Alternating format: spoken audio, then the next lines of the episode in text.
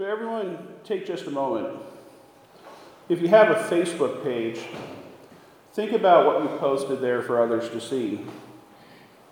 I know there's some people that like to hone their debate skills on Facebook, but I imagine most of us probably use social media to share important moments of our lives with our family and our friends. As I think of my own Facebook page, I think of this last weekend, my family's first communion experience. And I think of pictures of birthdays and of Christmas. I think of first days of school and soccer goals. Now, others may be thinking of baptisms and graduations, and others may be thinking of weddings or grandchildren. Social media gives us the ability to share our precious moments with those that we know. That's the problem. Social media captures our precious moments, but it does very little to build true relationships. Another question Whose Facebook page shows that time we yelled at our kids? Who has shared their most recent fight with their spouse on Facebook? Or what about that gesture we used when the person cut us off in traffic?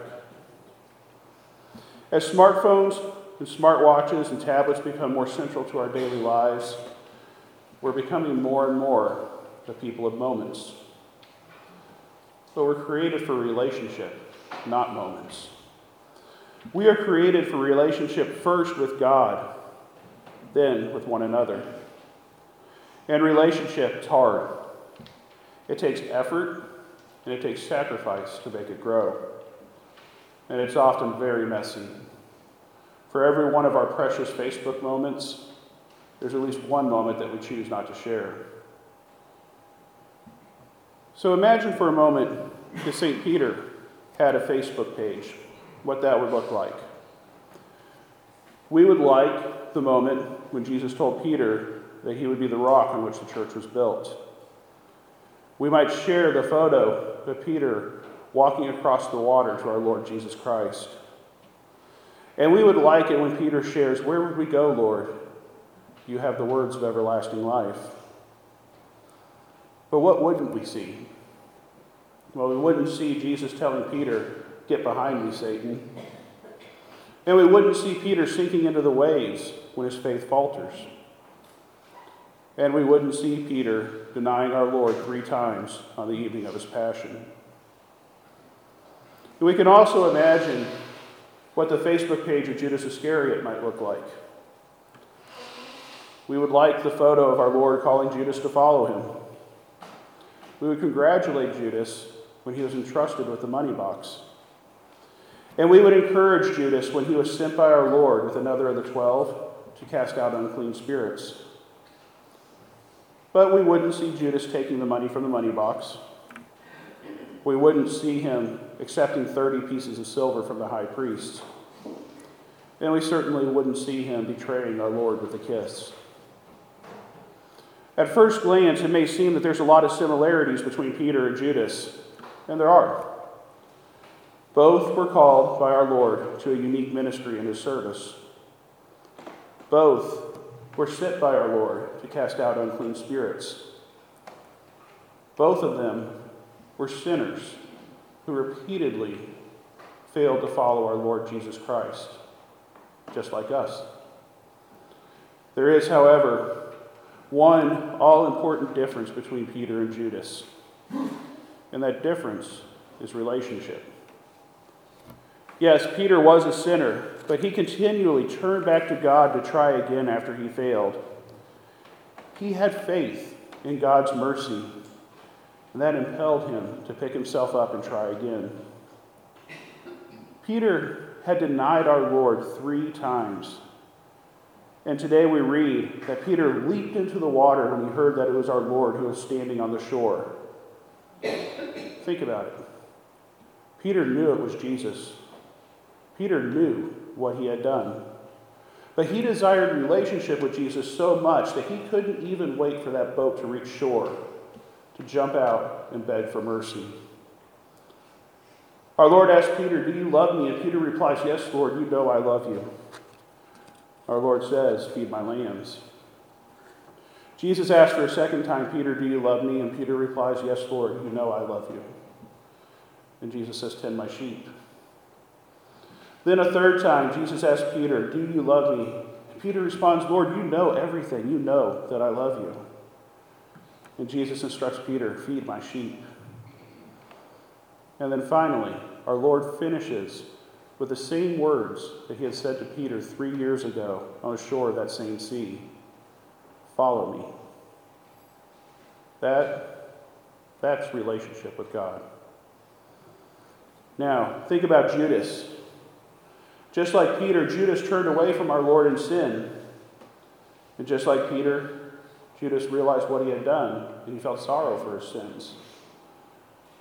However, where relationship with God buttressed a faith in God's mercy for Peter, Judas could not move past the moment of his sin, and he found it impossible to live with the weight of what he had done. So now think if we had a Catholic Facebook page, what would that look like? Well, each of us are here at Mass this morning, so each of us gets a like for our status update. And there's our child's baptism, so that's liked again. And the church was full for First Communion, so we get another like for that one. Maybe there's our oldest child's confirmation, another like. And now we have our grandchild's church wedding, and we'll get a lot of likes on that one. Our God desires relationship with us. God also desires us to be in relationship with one another. So when we have yelled at our child, we turn back to Jesus and say, You know I love you. And Jesus responds, Feed my lambs. We go back and we try again. And when we fight with our spouse, we turn to Jesus and we say, You know, I love you. And Jesus says, Feed my sheep. We go back and we try again. And when we treat others with less dignity than they deserve, we say, Lord, you know everything. You know that I love you. And our Lord tells us, Feed my sheep. Follow me. So we go back and we try again. God desires relationship with so much, with us so much, that he endured his passion and his death. And that desire for relationship extends beyond our death. Our Lord is risen. That has profound implications for us. So, do we engage in Facebook Catholicism with its collection of moments? Or do we envelop ourselves in a relationship with God so that we can have life and have it more abundantly. What happens in between our Catholic Facebook moments? Are we building our relationship with God through regular visits to the Adoration Chapel?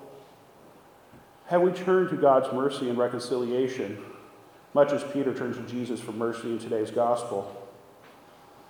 Have we set aside time in our schedule to serve others in the community? St. Paul tells us that we are the body of Christ. So, have we reached out to the person in church that we don't know to start building a relationship? Have we reached out to the family that we do know to grow that relationship? Imagine for a moment a Sunday experience became something more than a one hour Facebook moment and grew into a community event centered on our Eucharistic celebration. Imagine a weekly event that starts with Mass, fortifies us, gives us strength to form true connections, connections that will fuel us to go out into the world and feed our Lord's sheep.